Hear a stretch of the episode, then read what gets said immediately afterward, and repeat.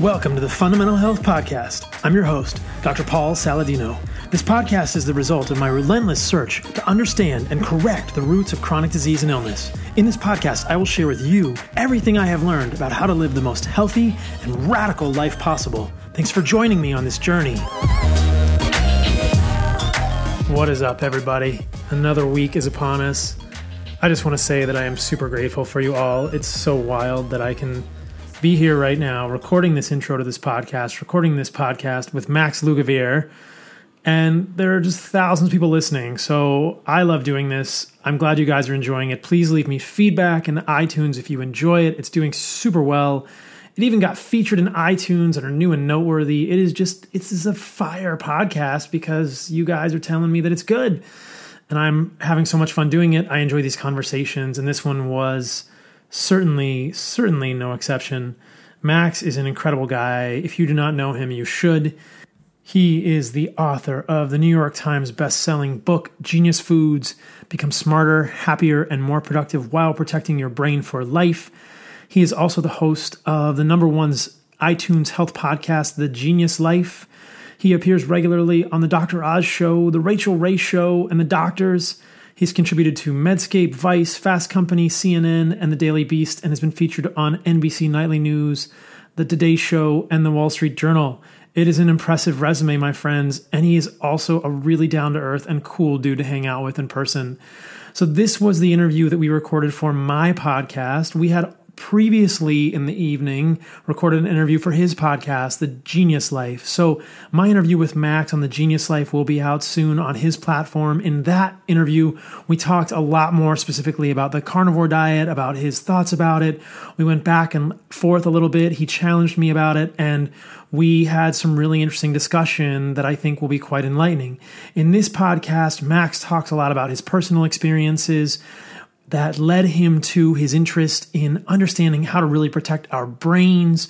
We go into lots of detail about dementia, neurodegeneration, how to prevent that, how to live a smart life in terms of protecting your brain. We talk a little bit about how both of us work to keep our brains healthy, and we get into some personal stuff that each of us do in terms of exercise routines, individual nutrition stuff, and there's a little bit of an aside partway through where I go off on a tangent about my current thinking about lipids. If you've listened to this podcast recently, you know I've done a few episodes on lipids.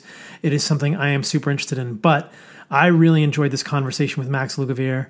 He is such a good dude, and I think you guys will learn a ton and enjoy this as well. Again, please leave me a review on iTunes if you like it and send this podcast to the moon. All right, so in addition to all of that, Ancestral Supplements is the sponsor for this episode. I really appreciate these guys. You guys know that I really like nose to tail eating. I appreciate the benefits of organ meats.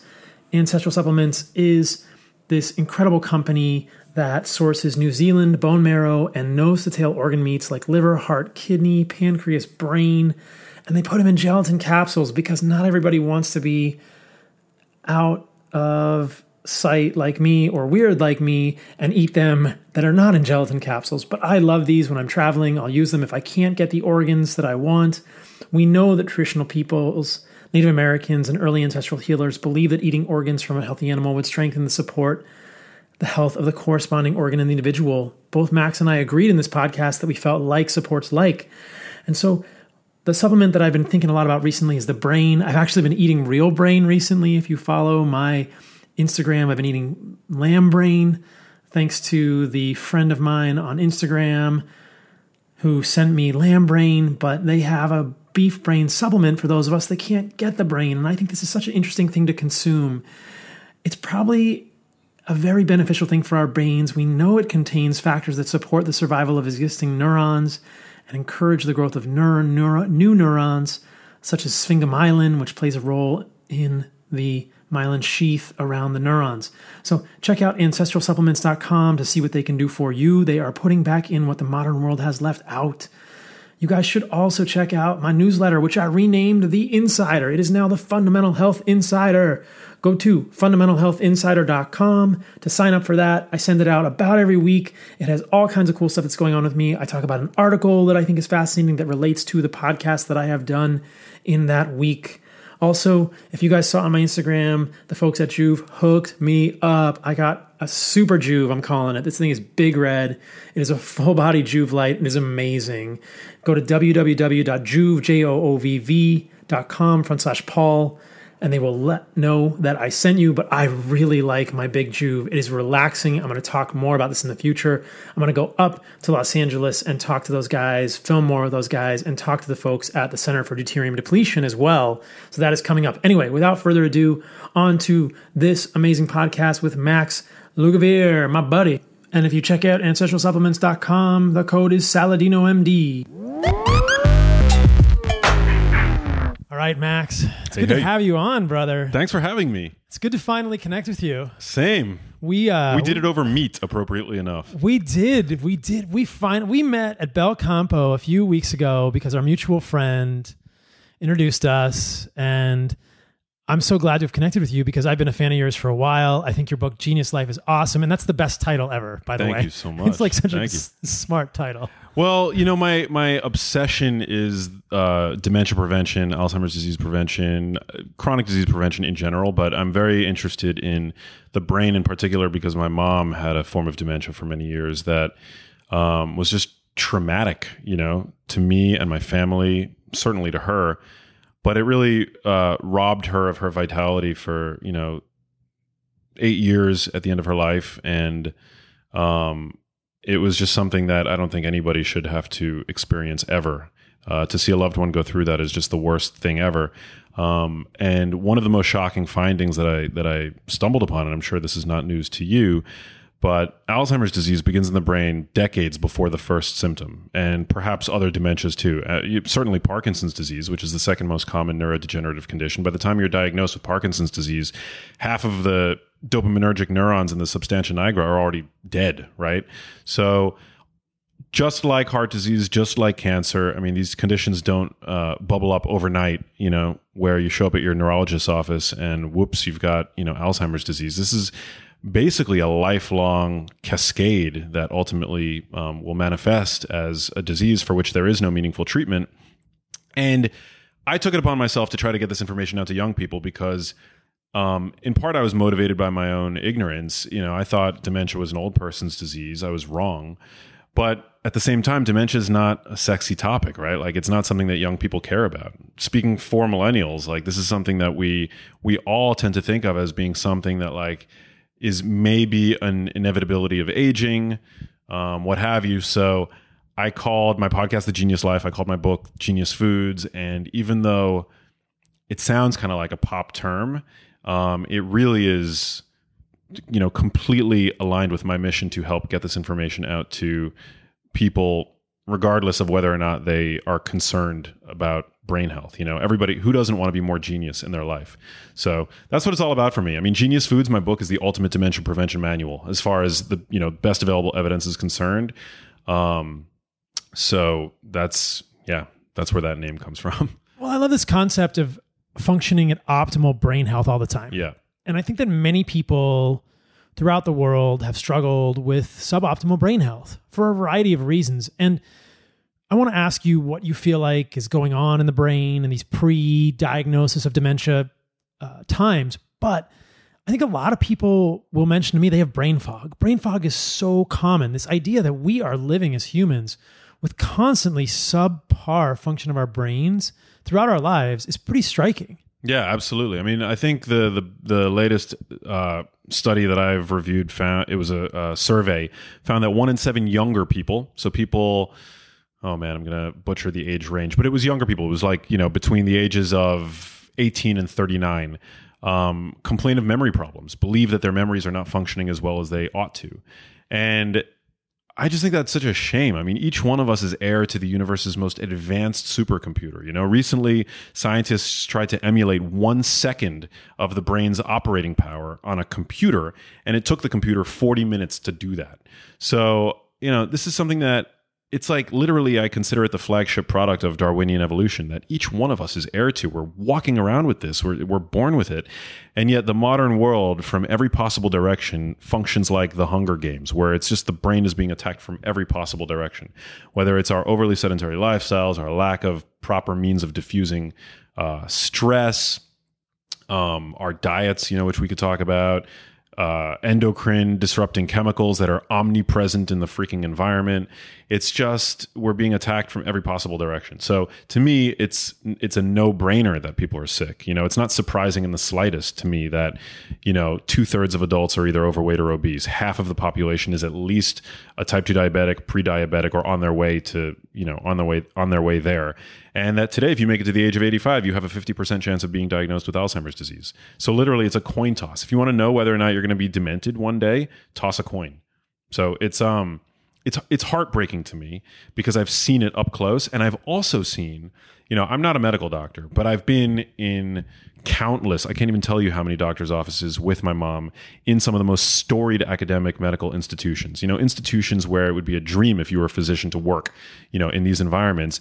And what I experienced every single time with my mom, I've come to call diagnose and adios. Literally, it's just nothing. It's a battery of strange tests, which I'm sure you can describe, you know, better than I can, but not once was is diet brought up in these kinds of contexts. Not once is lifestyle brought up thankfully now I will, you know, concede that the American Academy of Neurology has finally made exercise a um, treatment for people with mild cognitive impairment, which is sort of considered a pre dementia.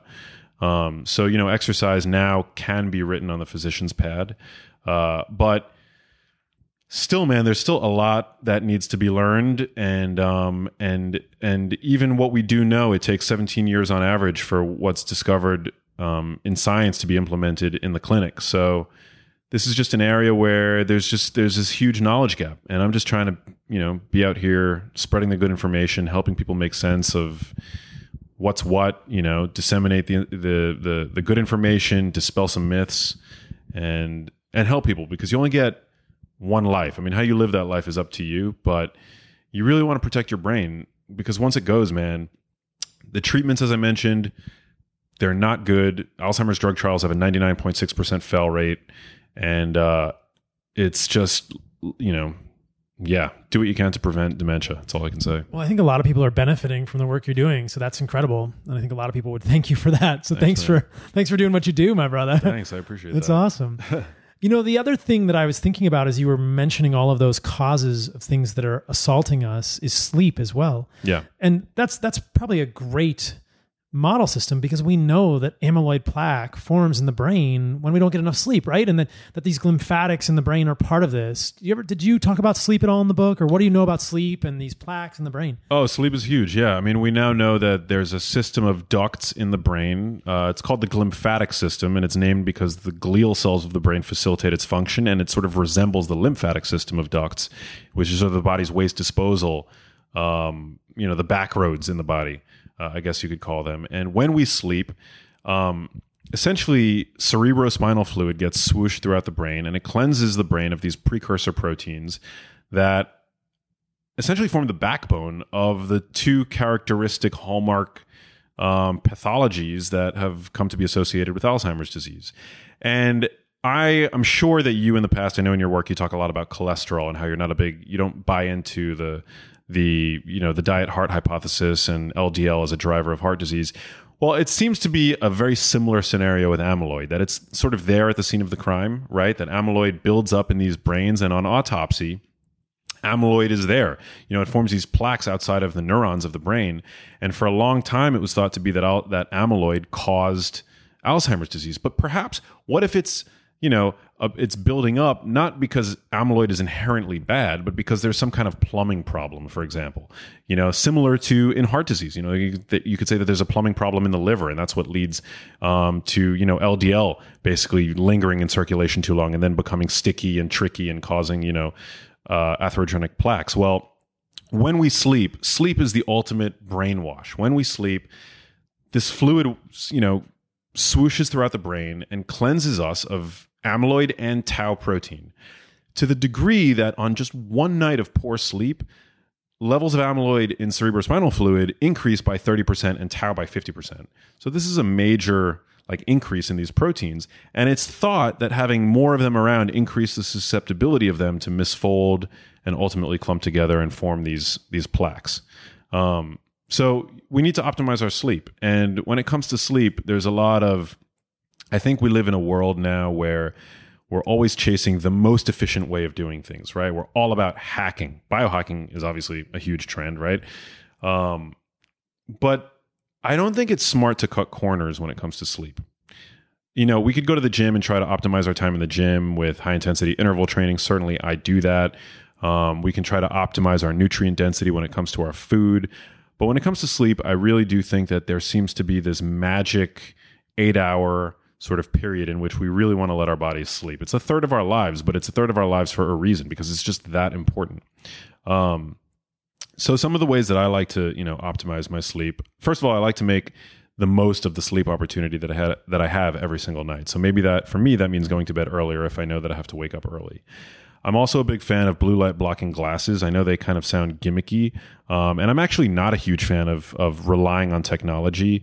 Um, I think you know it's good to cultivate intuition, but when it comes to sort of external you know products that actually benefit health, I think these blue light blocking glasses today are, are very very beneficial. They can help um, optimize melatonin production, or at least reduce the suppression of melatonin production that often coincides with looking at screens and and you know the light pollution that's just so pervasive today. Um, and new research coming out is starting to uh, suggest that even dim light while we're sleeping actually can negatively impact cognitive function the next day.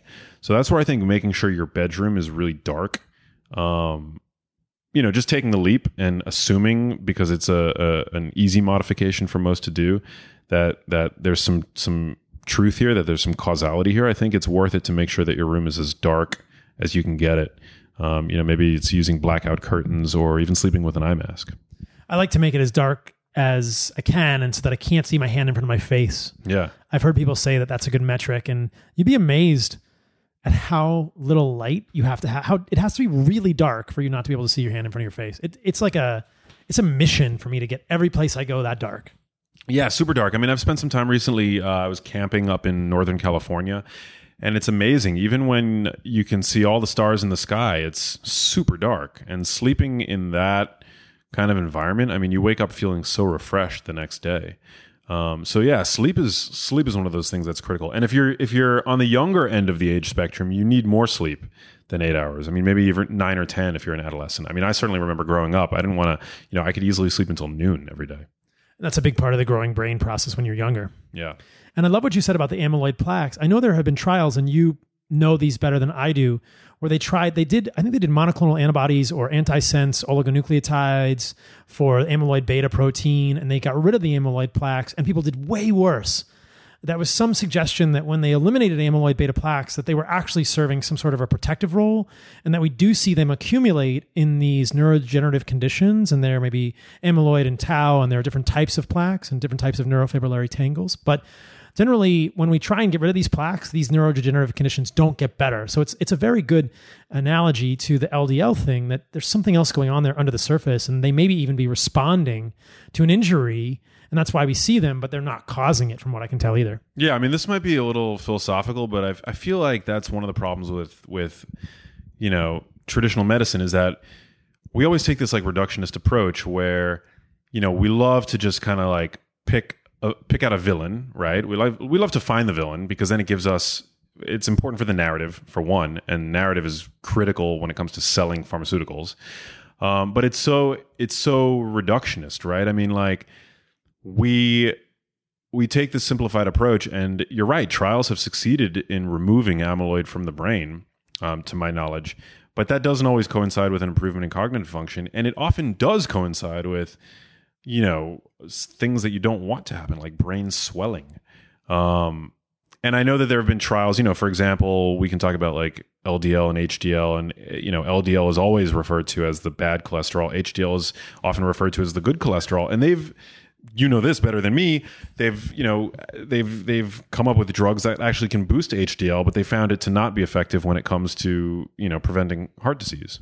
And there are trials like the Fourier trial, which can reduce LDL to essentially nothing. We can get LDL down to 30 milligrams per deciliter with a combination of a PCSK9 inhibitor and a statin, and people still have coronary heart disease and still have atherosclerotic disease and still have coronary deaths. So there's tons of stuff. I actually just released a podcast a few weeks ago where I talked to Nadir Ali on my podcast about LDL if people are interested in that topic in terms of cholesterol. But I think there's tons of evidence that the idea that LDL is initiating heart disease is wildly over uh, overly simplified and probably completely wrong.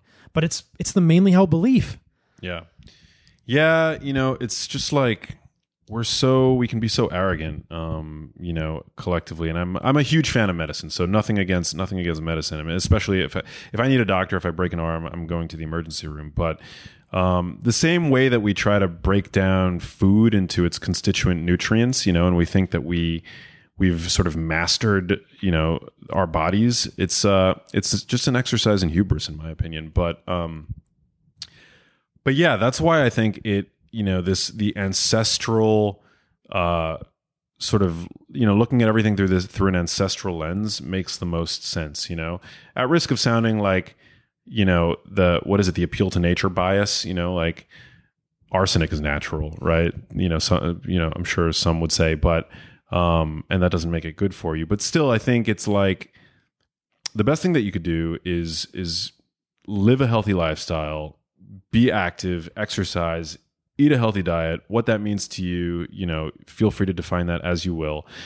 But um but yeah you don't want to get to a point where you have to rely on medicine. And certainly there is no stigma that i that you know to people who do need to you know who do need medical interventions right? I mean some people don't have a choice. But um, when it comes to these kinds of complex chronic diseases that are for the most part lifestyle driven it's just um, kind of absurd to think that we can show up at our doctor's offices and get a pill that's going to somehow undo the decades of damage that we've done to ourselves.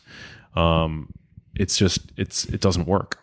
I couldn't agree more, and I love what you said earlier about the sad experience that you'd had that there was no emphasis on lifestyle medicine and all of the care that you were doing with your mom. And I think that is one of the greatest failures of Western medicine today. Having just finished my residency, I've seen it firsthand. You've seen it as a patient and as an advocate for a patient. Western medicine needs to wake up and realize that lifestyle medicine is where it's at. And I don't really like to get into the conspiracy theories and stuff, but you bring up a great point that and I see this with LDL and I see this with cholesterol and I see this with many things that when we have a villain, we have a pharmaceutical and that's a billion dollar or multi billion dollar industry. Without a villain, who makes money? Who makes money on lifestyle interventions? Yeah. Who makes money? No one. And I can't help but think that that has to do with part of the reason that these are not more studied. And without the studies, what we know now is that physicians are kind of being taught, I think, to have a crutch that if there's not a randomized controlled trial to say something is good or bad, even if it's fasting or a dark room, physicians say physicians will say there's no evidence for that, and they never know about it. Yeah. And so there's this real stop. There's this real bottleneck in terms of what physicians learn about based on what the pharmaceutical companies or what industry will fund. Who's going to fund a study about sleeping or sauna or cold therapy? Yeah. I think it's really important to be, um, you know, and again, I'm, I'm not a physician, but I, you know, I think it's important to be evidence based, but not evidence bound. You know, I think that there is tremendous uh, wisdom to be gleaned from uh, traditional medicine, um, from people that are out there in the in the wellness community that have strong senses of intuition about health and wellness. I think you know intuition is highly underrated. Um, and so I think data is great, but you have to understand that science as much as it is a tool for asking questions and investigating answers, it's also unfortunately an industry. And health is an industry. And, you know, it's that's not for better or worse, but you just have to recognize the limitations of it and that we're not going to have the kinds of data that we need sometimes to arrive at the answers that we want. And so when it comes to nutrition, for example, I mean, we're all we have are probabilities you know? We're just at the very we i mean there's so many more unknowns than there are knowns. And when we make uh, nutritional recommendations to people you know at the end of the day you as the listener if you're listening to this podcast you know you have to be able to take these and implement them in accordance with your own fitness levels gender genes um, cultural upbringing you know? It's like and uh and I think these are all important parts of the equation. You know, everybody has to consider see see themselves as their own n of one study and be willing to tinker and iterate and experiment.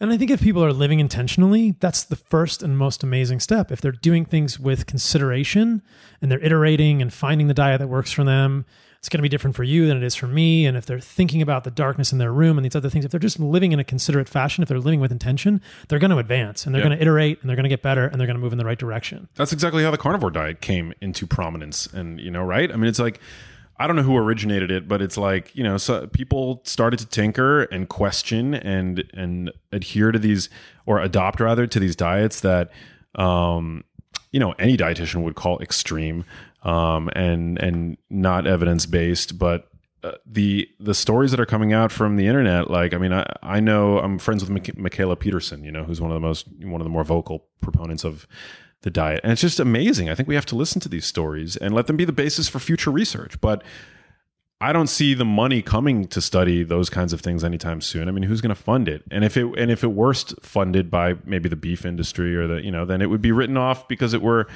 funded by the beef industry. So it's just uh, it's tricky, you know. But again, always be willing to tinker and experiment and um, and change your your hypotheses when when new information is acquired. You know. Yeah. So, what are some other ways that people can sort of keep their brain healthy? Because a lot of people that listen to this podcast are young. Some of them are young, middle aged, you know, or some of them are young, older than others. But everyone that's listening to this podcast probably cares about the health of their brain moving forward. So, from your experience, from what you learned writing Genius Foods, and from what you've learned on your podcast, what are some other things people can think of practically to keep their brain as with as much of a six pack as possible? Um, man, well, exercise I think is is crucial. Um, most of the uh, when it comes to exercise in the brain, everybody talks about aerobic exercise, but I'm actually not a fan of what my friend Mark Sisson calls chronic cardio. You know, I'm not a fan of getting on the treadmill. I think it's more important to just stay active throughout the day. Um, I've become sort of a fan recently of uh, non-exercise activity thermogenesis, which you know equates to if you're active, it could be half at least of your daily calorie expenditure. Um, I mean, movement is just critical. You know, it's important for mobilizing lymph fluid. It's great for lubricating your joints, and it's important for the brain. You know, people few people realize this, but just when you when you walk, you create these micro alterations in your blood pressure, and that serves to push fresh blood and nutrients up to your brain. So, I mean, being sedentary, like a lake that's lost its inflow, you know, like a stagnant pond, it's not good. You just want to stay active as much as you can. And I don't mean, you know, getting a standing desk because you could be sedentary while you're standing too. But whether it's increasing, you know, the amount of time spent doing house chores or uh, running after your cat or your kids or parking at the far end of the parking lot, being active is really important. When it comes to concerted exercise, I'm a huge fan of high intensity interval training and also resistance training. You know, I've uh, written about some pretty high level meta analyses coming out lately about the value of resistance training on both depression and anxiety, um, which are different. And resistance training seems to have a really powerful acute effect, and then in the long term as well. Um, it's also great, you know, for metabolic health. I mean, big building bigger muscles. I'm sure not everybody listening to this is on a carnivore diet. Having bigger muscles are important for many reasons: mobility, um, you know, insulin sensitivity, and the like. But also as a means of disposing of glucose. You know, our bodies have very limited glucose storage capacity, and being able to store glucose, sugar, carbs in your muscle tissue, and and so that you can use them as a performance enhancing tool to support your workouts. I think that's a very important um, you know aspect of of building muscle. Uh, there's a pretty good relationship um, when it comes to strength and brain health. Um, you know, perhaps it's because bigger muscles kind of implies that we're going to be more mobile, we're going to be moving more. Um, but again, the brain relies on metabolic health, and so by fostering insul- insulin sensitivity, um, you help to reduce inflammation, um, and uh, and yeah, that benefits the brain. I mean, one of the one of the sort of new theories to come out, um, you know, in terms of the etiology of Alzheimer's disease, why it develops. Um, many clinicians and scientists alike are now referring to Alzheimer's disease as type three diabetes. You know that it sort of looks a lot like a form of diabetes of the brain, and yeah, it's uh, it's pretty start startling to consider that if you have type 2 diabetes, which is in its essence a lifestyle disease, your risk for developing Alzheimer's disease increases between two and four fold. And even and you can still develop Alzheimer's disease without being a type 2 diabetic, but 80% of Alzheimer's patients have some degree of insulin resistance. That is So- a staggering figure. Yeah. Yeah. And, and that I think that's the key is the insulin sensitivity and the insulin resistance. Yeah, we were talking before we started rolling. We were talking about insulin resistance as being a sort of like Rosetta Stone of modern chronic disease. I really think it is. I was we were talking before the podcast about some stuff that I had researched recently regarding the LDL involvement in atherosclerosis and I came back to the insulin sensitivity thing here as well. I'll just enumerate that a little bit because it's such an exciting thing that I wanted to get out on some podcasts. But basically the mainstream lipid hypothesis is that LDL initiates atherosclerosis and so the more LDL particles you have floating around, the more likely you are to get injury to the endothelial wall. I don't really agree with this. I don't know. I think that you might be skeptical of this as well, but I don't want to speak for you. How do you feel about that? That L, the main L, the sort of the lipid hypothesis with LDL. Yeah, well, what I I mean, so I I feel that it's a problem when it comes to LDL recycling. I mean, the way that, the way that I've sort of written about it and conceptualized it, you know, based on based on my research and having zero clinical experience, obviously, um, you know, I feel obviously LDL is critically important at different um, stages in life. There seem to be conflicting relationships between LDL and dementia. Um, you know, later in life, it seems to be protective. Earlier in life, it seems to be um, maybe deleterious. But I think that the jury is still out, and it's hard to do that kind of research, certainly. So I wouldn't read too much into them, into those studies. Uh, but cholesterol is critical for the brain. Does that mean that we need to eat cholesterol? No, because most of the cholesterol in the brain, all of the cholesterol in the brain is produced there via de novo cholesterol synthesis. I think that the problem when it comes to heart disease, and you know, feel free to chime in here, is that you know the liver creates these VLDL particles. They spend a certain amount of time in circulation, growing smaller as they begin to you know drop off their triglycerides and cholesterol particles. And before too long, you want them to be sucked back up into the liver by the LD, by the LDL receptor. But whether it's insulin resistance or inflammation or certain macronutrients, perhaps certain fat types, for example, um, I think you know my understanding is that these LDL particles can essentially get stuck in circulation, where they get smaller. The odds of them becoming oxidized increases or modified by sugar, you know, glycated, for example, and they become pro-inflammatory. So they become smaller. They are more easily able to lodge themselves in the endothelium. Macrophages check them out. They're modified. They're infl- pro-inflammatory. They adhere to the you know endothelial wall, and that's where you start to develop a foam cell. And I think that the piece of this that is most interesting to me and the place where I differ from the conventional idea is that it's about the retention of the LDL rather than the LDL itself that is the initiator of atherosclerosis. Because what I've learned or what I Uh, understand at this point is that the size of the LDL particle really actually doesn't matter that hmm. much. The size of the LDL particle can be a surrogate marker for insulin sensitivity, and in that case, it may be relevant. But generally speaking, the space between the endothelial cells is probably 70 nanometers, and LDL particles, when they're the biggest, are 23 nanometers. So even if you have a small LDL, 19, 20 nanometers versus a large LDL, a pattern B, a buoyant pattern, 22.5, 22.7 nanometers, not going to make a difference how much of it's getting into the subendothelial space. But the part of it that's so interesting to me is that there's a large body of literature suggesting that the LDL particles become stickier and the subendothelial space becomes stickier in insulin resistant states. And this is where I think we get back to that idea. I love what you said. The Rosetta Stone of so many chronic diseases seems to be insulin resistance. And I would posit, my hypothesis would be that the initiator of atherosclerosis for many people is insulin resistance because it's not that the LDL particles themselves are atherogenic. I think that probably if we look at the numbers of LDL particles in our circulation, that progression of the LDL particle from the circulation into the subendothelial space is likely saturated no matter how many LDL particles we have because we have a lot floating around no matter what we're doing. If we actually look at the numbers of LDL particles, we're talking 10 to the 15th even if you have an LDL of 200, if you have an LDL of 90 milligrams per deciliter, you still have more than 10 to the 15th LDL particles in your blood. Hmm. And so the difference between an LDL of 90 milligrams per deciliter and an LDL of 250 milligrams per deciliter is 2.5 times more. But even 90 is 10 to the 15th, right? And so one is, I, I need to do the actual math, but say one is one times 10 to the 15th and the other one is 2.5 times 10 to the 15th. So you can see that we're not really that I believe that at 1 times 10 to the 15th the system is already saturated with particles. I mm. mean that's a that's so many zeros. And I don't think it's about more particles getting in there and getting stuck, or else we would see a dose response relationship in LDL lowering in the statin trials. And we don't see that at all. In fact, we don't see that clinically either. There's no dose response in terms of these uh, in terms of LDL lowering. When we lower LDL very low, it's not way less atherosclerosis than if we lower LDL a little bit. So that to me, it's not a numbers game. It's that there is something that is making the LDL particles more sticky, and there's something that's making that subendothelial space more sticky, and that I think is insulin resistance. But and we know that insulin resistance can cause more ApoC3, which is one of the lipoproteins on an LDL particle. That is more sticky. And insulin resistance can cause more of these proteoglycans in the subendothelial space. Mm. The thing about this whole equation that's most interesting to me, and you're very well suited to talk about this, is the type 3 diabetes in the brain and the role of cholesterol in the brain.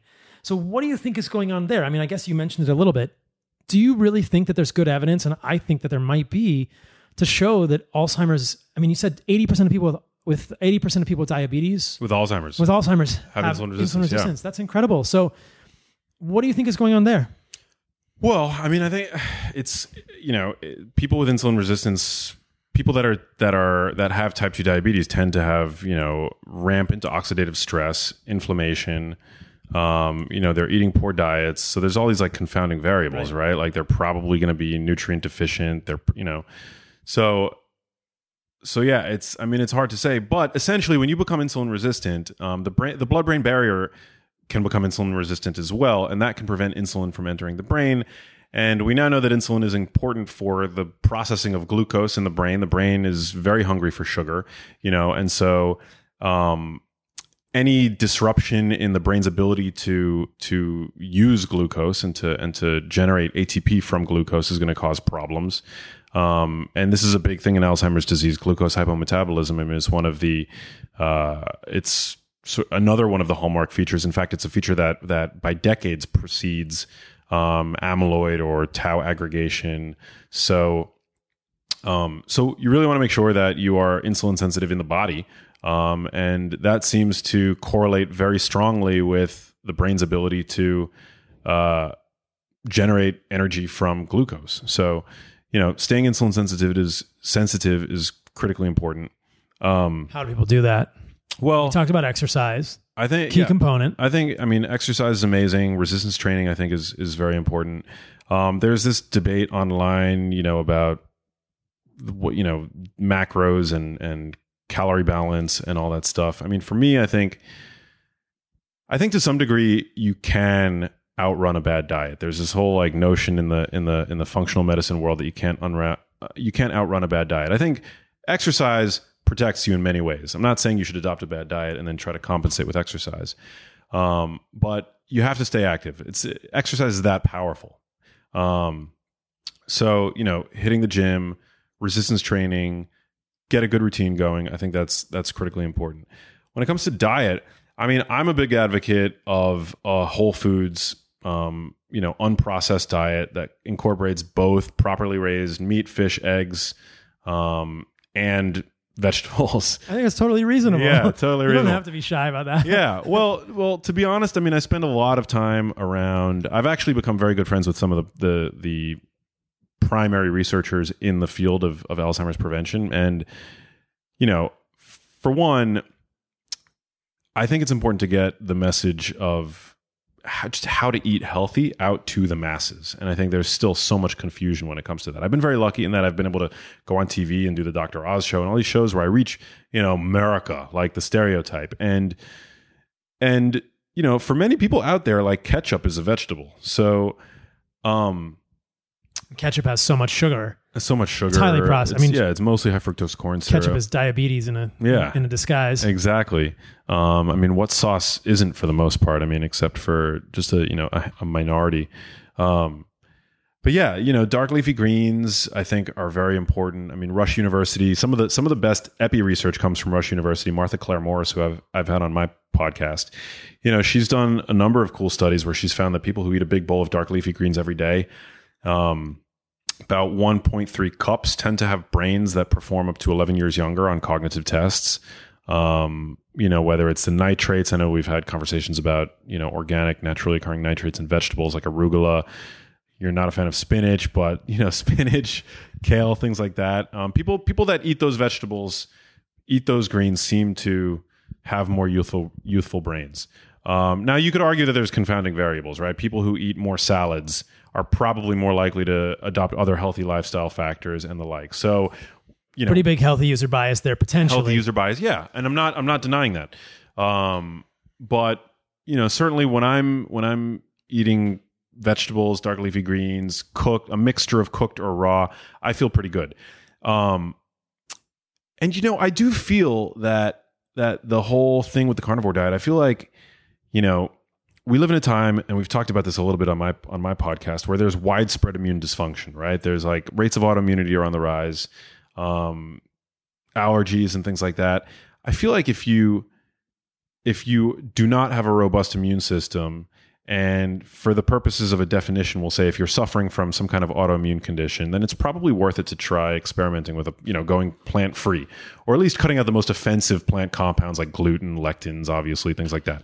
Um, but you know, I feel that I have pretty good tolerance for these kinds of foods. You know, I didn't take a ton of antibiotics growing up. Certainly, I took I took some. Um, born vaginally, I I get the sense that I'm you know boosting my health when I'm when I'm eating these kinds of foods. And I do lab work. You know, I follow up with like you know my doctors and things like that. And so, yeah, I just think I you know I think I think they're an important part of the equation. Um, but I also think that you know where I diverge from them is I also promote the consumption of grass-fed red meat and chicken and eggs and things like that. So I think beef is a total brain food, and so I'm right there with you. I think that you know eating red meat is is critical. What about organs? Organs, yeah, I'm a big fan of liver. I I also think that it's probably worthwhile to eat brain, although I never have. Um, I could have brought you some, dude. I just got some. it it actually kind of terrifies me, but I know that there's a supplement company out there where you can actually buy brain. Oh yeah, there are desiccated. There are Yeah. desiccated brain supplements out there. Yeah, yeah, for sure. You can get it. Next time we hang out, I'm bringing you brain. I mean, yeah, we'll, we'll cook together. I feel like that would be Oh, I eat it raw, dude. You eat it raw? Yeah, we're eating it raw. Oh my god. What did I sign up for? Um, but yeah, you know, red meat uh, critically important. Grass-fed red meat has three times the vitamin E of grain-fed beef, so it's a it's a great source of vitamin E. There's a good relationship between vitamin E consumption and better brain health. It's a fat-soluble antioxidant, um, which is good news to the brain, which is constructed of fat for the most part, but in particular um, of a very delicate kind of fat, polyunsaturated fats that are very prone to oxidation. The brain is a crucible for oxidative stress, so these fat-soluble antioxidants are very important. Um, So it's interesting because we were talking earlier about how like could potentially benefit like. yeah. And I was mentioning we recorded a podcast for your podcast before this, and I was mentioning that you know I was eating some of these foods, and I'm just that so much of the nutrition we don't know about in these foods, and I'm just wondering as you're saying that how much vitamin E is in brain, and how many of these antioxidants you might be getting from brain because there's probably a ton of vitamin E in brain Probably a lot. in you know gamma, alpha, beta tocopherols, all the full range. I bet brain is an incredible superfood. Yeah. That's incredible. That's really interesting to think about. Yeah. Yeah. The brain has to be super protected from oxidative stress. Super protected. Yeah, I mean, if you consider the fact that 25% of the oxygen that you breathe is going to create energy in a container the size of a grapefruit, right? And it's just like made of these PUFAs, with these very delicate, you know, oxidation prone polyunsaturated fats.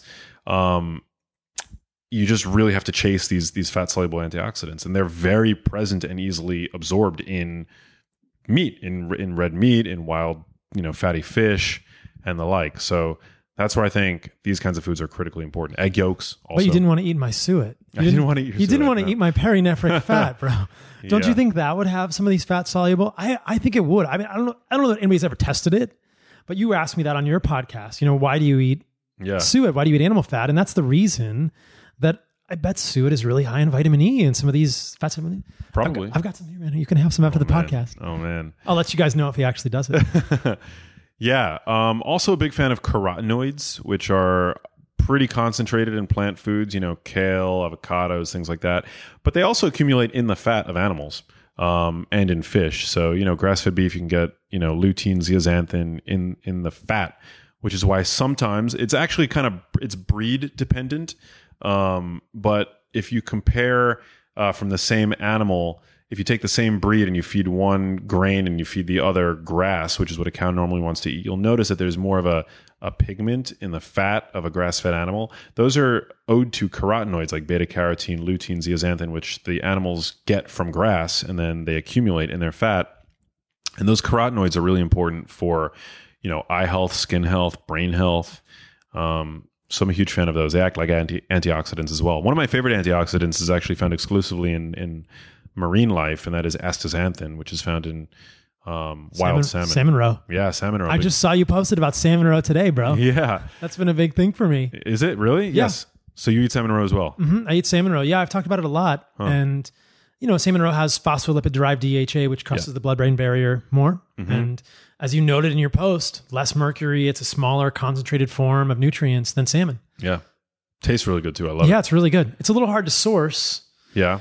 But I think that uh, as people are getting more interested in it, we'll be able to find better sources for people. Yeah, it's so good. I mean, you can go to any Japanese restaurant for the most part and get ikura, although I don't know how they source, but um, I just hope it's not farm raised. Yeah, yeah. You don't want farm raised salmon. I mean, you know, we can talk about the omega three, the dif- the difference in concentration of omega threes between farm raised and wild, but also farm raised salmon. They're loaded with endocrine disrupting chemicals, PCBs, right? PCBs, flame retardants, um, and heavy metals that accumulate in you know grain that they then feed the fish, like cadmium.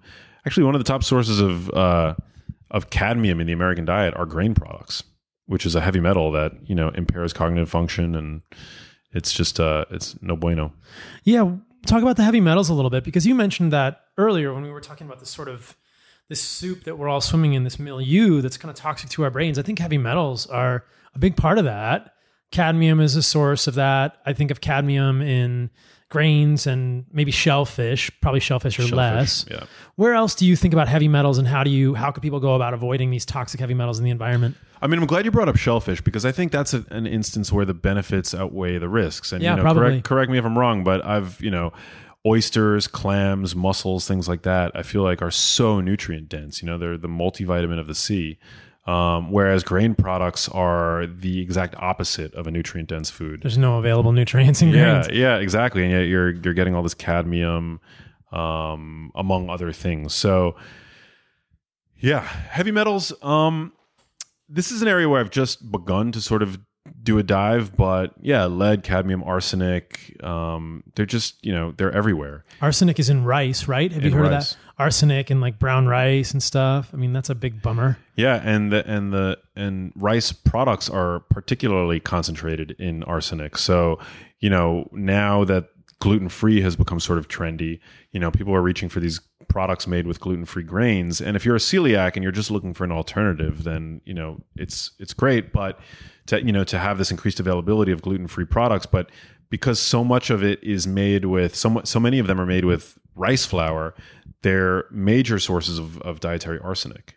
Um, so yeah, and I was actually for a very long time. This is uh an area where I've changed my stance personally. Um, you know, I was a big fan of brown rice. Like I would, you know, I would always eat brown rice bowls for lunch, even dinner. And if it were white, white rice, I would avoid like the plague. But if it, if you were to put like a brown rice bowl in front of me, I would just go to town on it and probably ask for seconds. But you don't if you don't know where your rice is being grown, you really want to you know, ideally avoid it, but opt for white rice if uh you know, if, if you're in a restaurant, for example, um, rices grown in the south of the United States tend to be contaminated with arsenic because they used to use it in the cotton fields um, as part of the. It was like a constituent of like an herbicide or pesticide that was very commonly used down there, and it just has Damn pesticides. yeah, made its way into the soil, and now they're growing rice on that same land.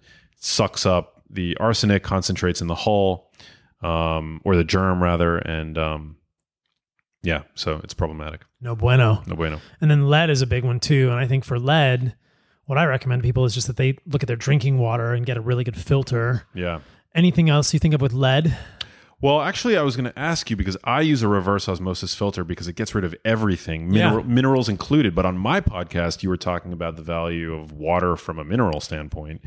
So that's a question that I would throw back to you. What do I do with my reverse osmosis filtered water, which thankfully doesn't have any of the endocrine disrupting chemicals, the fluoride, the heavy metals, but now I don't have any minerals in my water. Right. So this is a big problem for people. And unfortunately, there's no perfect solution. I think RO, reverse osmosis, is a great solution, but I would remineralize it and then realize that you're not getting any magnesium from your water. And you either have to supplement or get it from your diet. As we talked about on your podcast, it's pretty hard to get magnesium from your diet in any way, shape, or form. I mean, animal foods have some, plant foods have some. In my opinion, the plant foods are pretty poorly bioavailable. But I think if people are getting, if they're using RO water, they really need to think about their minerals in a special way. And there are products that I'm familiar with, like Concentrace from Trace Minerals. Uh, that will remineralize the water somewhat, but you're also not getting anything. You're not getting any lithium. There's right. a lot of things in our water. So I haven't figured out the perfect thing. When I was in Seattle, there was a spring. So it was a artesian well, which is below the bedrock of the earth. So it's actually just a sort of really deep spring and it's tested. And that's probably a great solution, but it's hard hmm. for people to get spring water all the time. And then I'm not a fan of plastic. So I wouldn't store my water in plastic ever. Right. I don't want to get spring water in like a plastic jug, no matter what type of plastic it is. So what I've settled on now in San Diego is one of these Berkey filters, mm. which is kind of in between, right? It's not going to take out all the minerals. It's a pretty darn good filter, and there are fluoride and arsenic post filters. So you can get a Berkey that will remove fluoride, arsenic, and mostly everything else it's probably going to remove some of the minerals, but it might leave a little more in. And that's kind of my compromise right now. Yeah. There is spring water down there in San Diego, but I just haven't been able to figure out how to get it. So mm. I think RO is a great option because it's super clean. You just need to realize you probably want to meet, remineralize it with like trace mineral drops. Yeah. And then just make sure you're getting enough magnesium and other stuff from other sources. Yeah. I do actually take a magnesium supplement. Um, I take magnesium glycinate. Not a bad day. idea. Yeah. It's just a tricky thing. And this goes back to the thing you were talking about earlier. And I think this is really the key I love the concept of ancestral wisdom and the ancestral mirroring in our diets and our lives. I think that the more we do that, even though people might argue that it's antiquated or it's an anachronism, I think there's so much wisdom in that. And clearly with water, we're separated, right? It's like when you were out camping, you're going to get water from the stream and you're going to filter it so you don't get giardia, but you're going to get fresh flowing water. It's going to be really good water, right? And we're just so separated from that in so many ways. And so I think that that's what I keep coming back to in my own life is how do we live more like our ancestors in a modern world? Yeah. And one of the things that I was thinking I might mention when we did your podcast, but I didn't have a chance, was that I almost don't even like the word carnivore diet. And I've almost just started thinking about it as, as an ancestral diet. Hmm. And that sort of opens it up for more interpretation. And I think that's really the the metric or the ethos that I want to pursue in the future. Like, what is the most ancestral diet? How do we define that? You know, what is the diet? What is the overall lifestyle in every way that we can live that will get us closest to what our genetics want? What is the most congruent yeah. way to live? And so for me, what I've interpreted right now is that a nose-to-tail carnivore diet is probably the most ancestral diet, but there's lots of interpretation there. And I'm always learning about that too. But I love that concept of just trying to do as much as I can. And I think we see eye to eye on this in all areas of my life from an ancestral perspective. Yeah, 100%. I mean, the modern world has mutated to such a dramatic degree, and we're sick, we're tired, we don't feel good. And I just think, you know, we deserve better, you know, and um, when it comes to our, ourselves, but then just looking at our loved ones, like, you know, I don't want to see the people that I care about suffer and, and wither and become frail and get sick and die. It's, I've, I've seen it and it's horrible. And, um, there's got to be a better way, you know, and maybe the science will catch up, you know, and we'll we'll arrive at real concrete answers within our lifetimes. But you know, if it doesn't, I think that it's wise to hedge your bets and to not give the benefit of the doubt to these industrially, you know, processed foods, the agrochemicals that now saturate the food supply. Um, I take this stance in my book in Genius Foods, where you know the the the less time uh, a product or a food or a medicine or a supplement has spent in the you know in the on the sort of market um, the more skepticism we have to approach those products or those foods with you know? Too often there are way too many instances throughout human history where and especially in recent you know human history since the industrial uh, revolution where products have been foisted upon people, millions of people, only later to be determined as being deleterious to health. Um, you know, we can look at lead based paints, which up until just 1978, right, were used in our homes, creating house dust, where our children have been breathing in this, this toxic heavy metal, right, impairing cognitive function. We can look at asbestos in our building insulation, which was, you know, used even up until I was a child. I feel like they were still using it. Um, so many other instances, partially hydrogenated oils, right?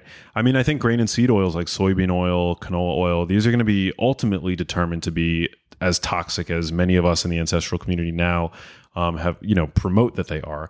But I mean, it's just every day it seems like there's a new thing that's like we we now have to be worried about, right? The compounds in plastic. I mean, these these compounds that are used to make plastic water bottles are not inert. They leach into our food. New research has come out just over the past month or two about um, chemical sunblocks. You know, I mean, I can't even tell you how many times I've been in a dermatologist's office where they tell you to lather, slather this stuff on.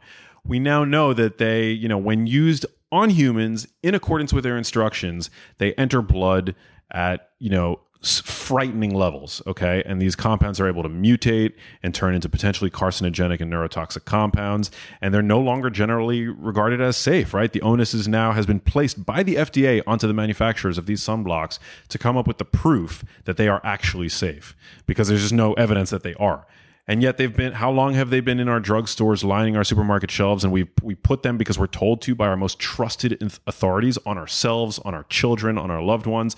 I mean these are endocrine disrupting chemicals that we're putting on our freaking children when they're developing right? Because the sun is so bad for them.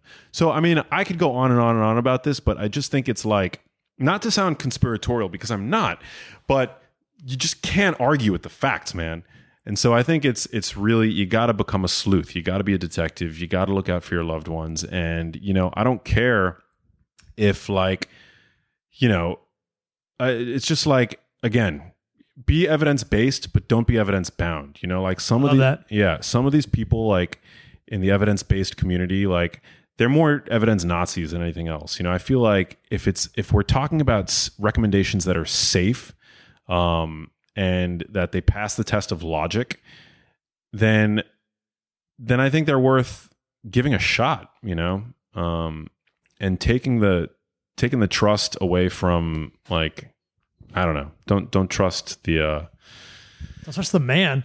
The man, no, I don't know.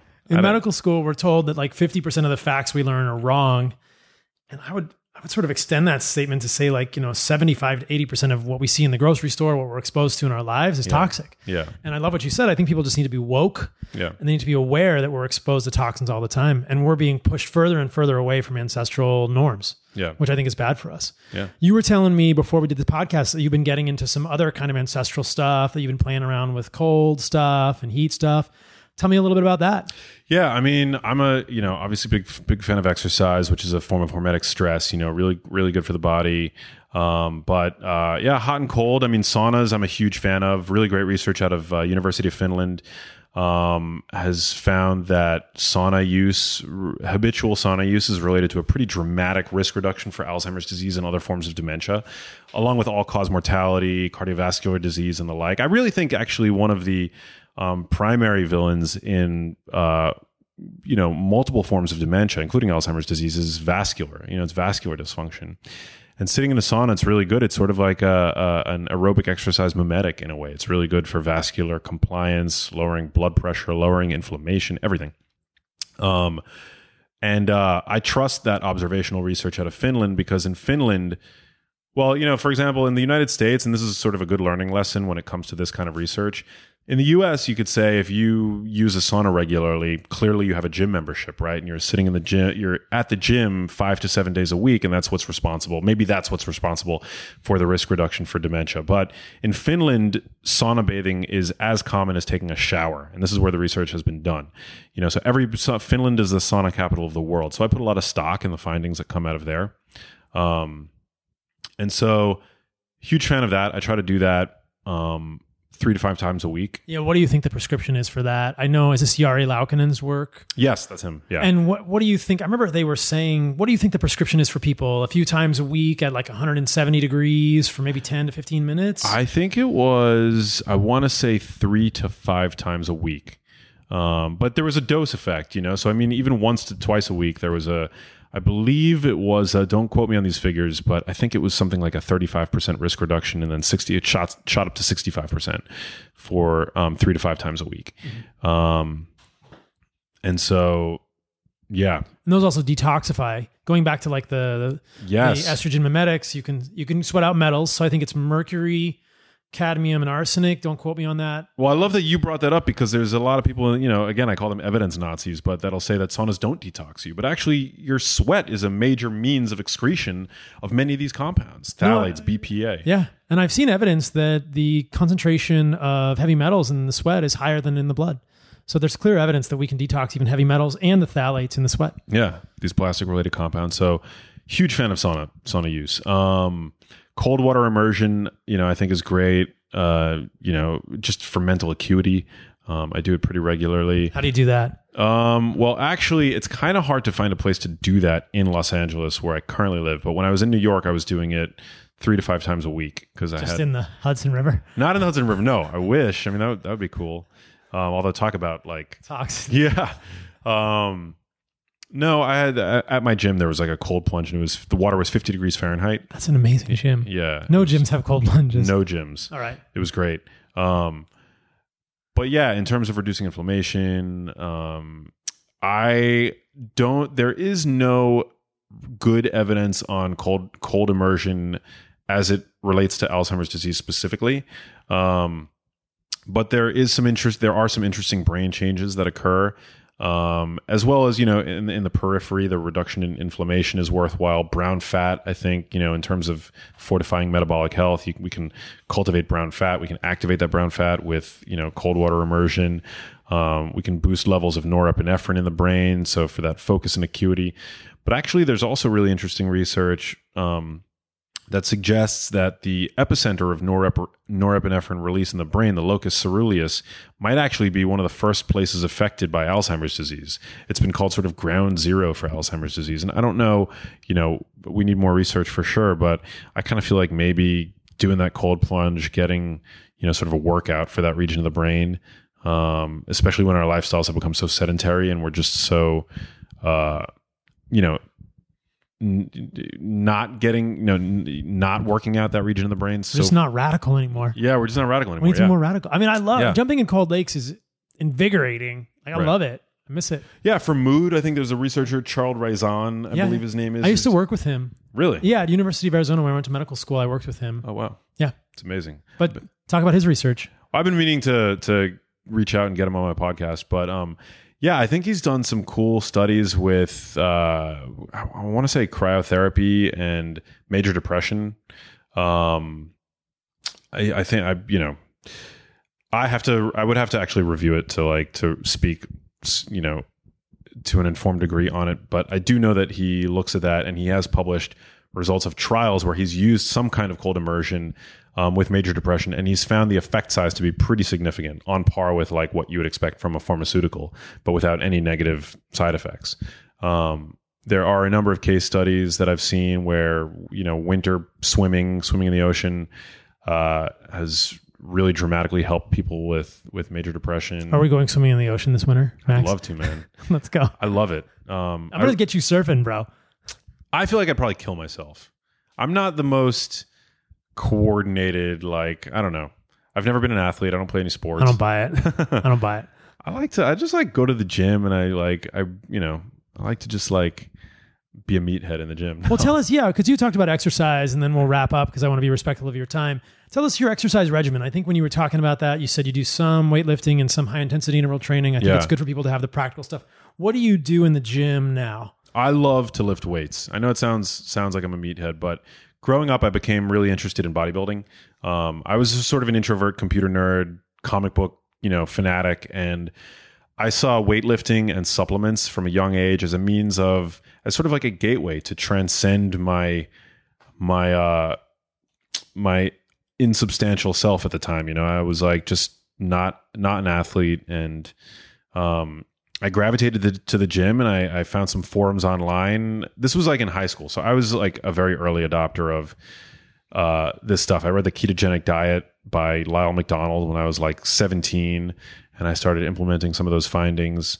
Um, I wrote my high school senior thesis on creatine. So, I mean, needless to say, when I go to the gym, I do kind of like a uh, It depends. Some days I'll do like an upper body, lower body split, you know, maybe like a push pull split. Some days I'll just go in and kind of like lean on my, you know, intuition and, you know, what muscle group is feeling the most, uh, I don't know, the, the strongest or the most coordinated that day. But yeah, I like to lift weights. I kind of keep my rep range in the, you know, 10 to 12 arena. Um, what sort of movements do you like? Do you deadlift? I don't deadlift. I know that's kind of sacrilegious to say.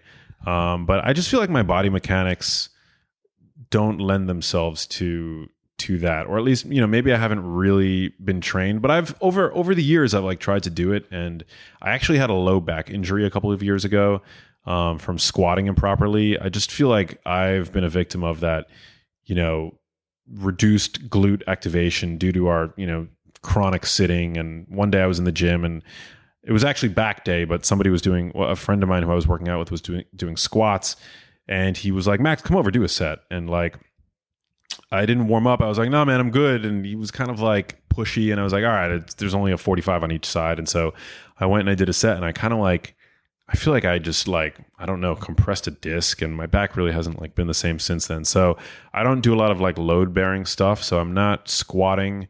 Uh, really, I don't do deadlifts. Um, the one move that I've found for lower body that really seems to help and to not aggravate, um, you know, my lower back and all the muscles in that area that seem to become inflamed with different leg exercises is sort of like a reverse lunge with a dumbbell held overhead, like an alternate. I don't know the name of it, but it's like holding a dumbbell overhead in one hand, which because your shoulder, you know, it basically you you have to maintain an upright sort of body position to keep that dumbbell overhead. And then I do a reverse lunge. So you step backwards. Step backwards. stepping forward with yeah, lunge. yeah. Yeah. Yeah, those I find to be very effective in terms of like building glute strength, leg strength, um, and not aggravating my back the next day. So that's kind of where my like leg workouts are. I don't really. I wish I had a more impressive like leg routine, but when it comes to upper body, yeah, I'm doing pull ups and I bench. I, you know, I love to use machines occasionally. I kind of like, you know, have like more of a bodybuilder routine when it comes to like upper body. What about for high intensity stuff?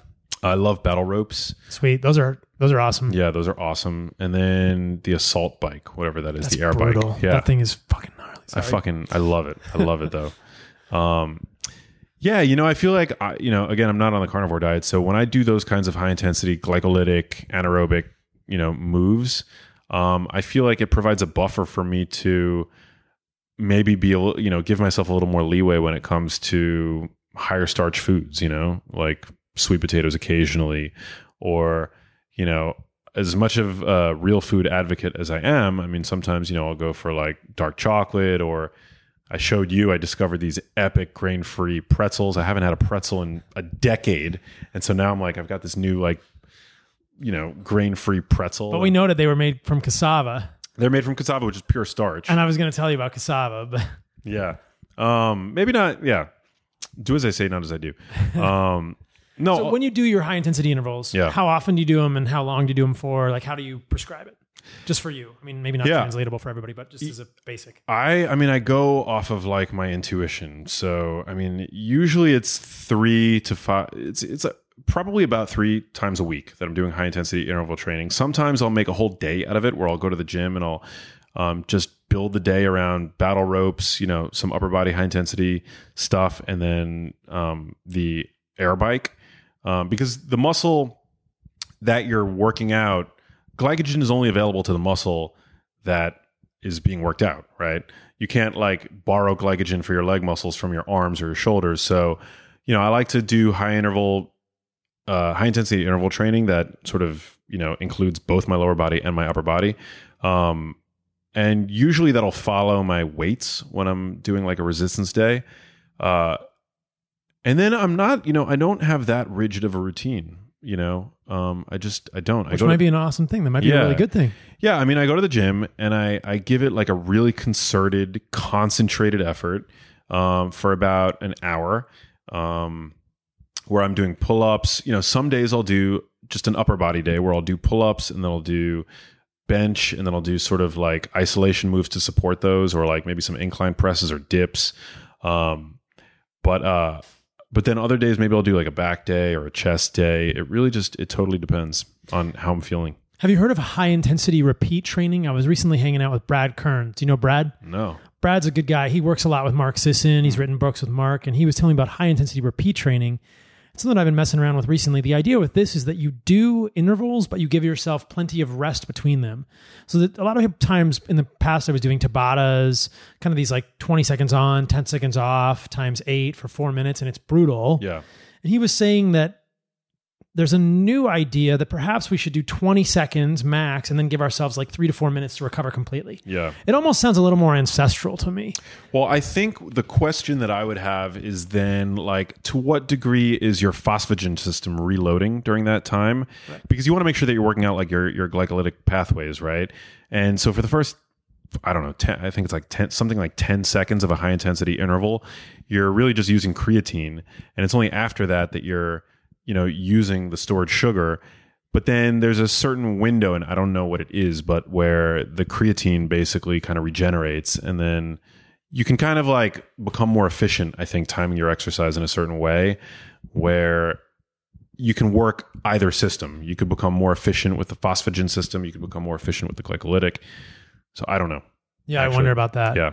I think that personally, I've had a tendency to overtrain. Hmm. And so I like, I've been kind of experimenting with it recently with like intervals, hitting the punching bag and doing kicks on the punching bag and doing slightly shorter intervals with a slightly longer rest interval between them. And I kind of like it. It just leaves me feeling a little less depleted when I leave the gym. Hmm. I think oftentimes we get addicted to that like over depleted feeling when we leave the gym and maybe Yeah. that's too much, but who knows? And I think going back to the ancestral stuff, I just wonder how often we would have just been crushing ourselves. Probably not that often. Probably not that often. You're right. Yeah. So that's why I like to do kind of like, um, you know, to embody that balance. You know, to to go to the gym. I think an hour is is fair. You know, like to go and give it like you know your all for an hour, and then spend the rest of the day in recovery mode. You Yeah, know, basically. Yeah. Max, it's been amazing. Paul. Thanks, brother. Thanks for having me. This was such a great chat, man. We covered so much. Where can people find your kick butt stuff? my kick butt stuff. Uh, definitely go check out my book Genius Foods, which is available everywhere books are sold. Come say hi on Instagram at Max Lugavere. And then I have my own podcast, which is called The Genius Life. So, you know, wherever you listen to podcasts, look that up. You have a website? MaxLugavere.com. I have a blog where I have some articles, um, but I don't update my website that frequently. I'm very active on Instagram, and every week I put up a new podcast episode. So, Yeah. And Yeah. we did one today. So yeah, it's going to go up soon. I'll have one on Max's. I'm pretty stoked to have an Yeah, episode on the Genius Life soon. And you guys should check out Max's Instagram. He does a great job of producing like really good infographics and stuff that really makes it all really digestible. So he's a he's a pro in the Instagram world. So my last question for you, because I'm realizing that to be a good podcast, every good podcast has like their signature question. Signature, yeah. So I was thinking this. I was like, man, I don't really ask a signature question, but I got one. Is this the first time you're asking? This is the first time I'm asking. wow. So you came question. up with it over the course of this afternoon. That's amazing. Yeah, well, when you honor. wait till the question, it's not that amazing. Okay. All right. So, what is the most radical thing that you have done in the last week? Oh my god! In the last week, what's the most radical thing that I've done? Wow, I feel like I'm not that radical of a guy. Um, well, I went up to Arizona this past weekend for a, a health and wellness conference. Um, called Mind Body. It was Mind Body Green's Revitalize conference where I got to speak, and uh, God, this sounds so lame, but um, I met like a girl recently in LA who I thought was pretty cool, and I invited her to come with me. You know, we had known each other for a week prior to my inviting her to like join me at this conference, and she came with me, and we had a really good time. You know, normally I wouldn't have done something like that, but I felt like why not just like share the conference, get to know this this new chick, and uh, know, that's it. That's not probably not in the domain that you were expecting it to come from, but um, I feel like you got to live at the end, the edge of your comfort zone, and say yes to things and be open. And you know, I'm trying to embody that in all aspects, whether it's health, research, my own learning and education, or just connection with other people. I think Personal life. important. I love it. life, yeah. Thanks, Bonnie. That's amazing. That's a Yeah. great answer, dude. Yeah. I love it. If you were just like, if you were at the edge of your comfort zone and you were like, oh man, I'm excited about this, that's radical. Yeah, I mean, who knows? You know, I'm like, I've been like, uh, I go, to, I get to go to these things all the time, and they're like really great opportunities. And you know, like you're around such cool people, and I I kind of felt like this girl was like really cool, and that she would like gain from it and learn from it and enjoy it. So, I mean, you literally the question was about the past week, and so that's like what I did over the past week. That sounds amazing Yeah, to me. That sounds amazing to me. Yeah, well, thanks, man. Thanks for coming on, dude. Thanks for coming on. You guys, thanks for joining us. You know what to do. Stay radical. All right, you guys, thank you so much for listening to that episode. I really enjoyed that conversation with Max. I think you're really going to like the one that we did for his podcast. Again, he challenged me on a lot of stuff. We really, I think, pushed the envelope in terms of ideas around epidemiology, minerals, and I won't speak for Max, but I think that he was surprised at what he heard, and I think that he was pleasantly surprised. And he's a very open-minded guy, so I'm hoping that um, that he will, you know, appreciate the carnivore diet more in the future. I think he does. So check out ancestralsupplements.com. I appreciate what these guys are doing to bring the organ meats to more people. Check out my newsletter, The Fundamental Health Insider. Be an insider. Be in the Cool Kids Club. Check out Joovv, www.joovv, J-O-O-V-V.com, front slash Paul. I really like my light, guys. I get relaxed. My REM sleep gets better. My deep sleep gets better. Raise my testosterone. I'm going to talk about more in the future. All right. I enjoy this. I appreciate you all. So much gratitude. Stay Radical.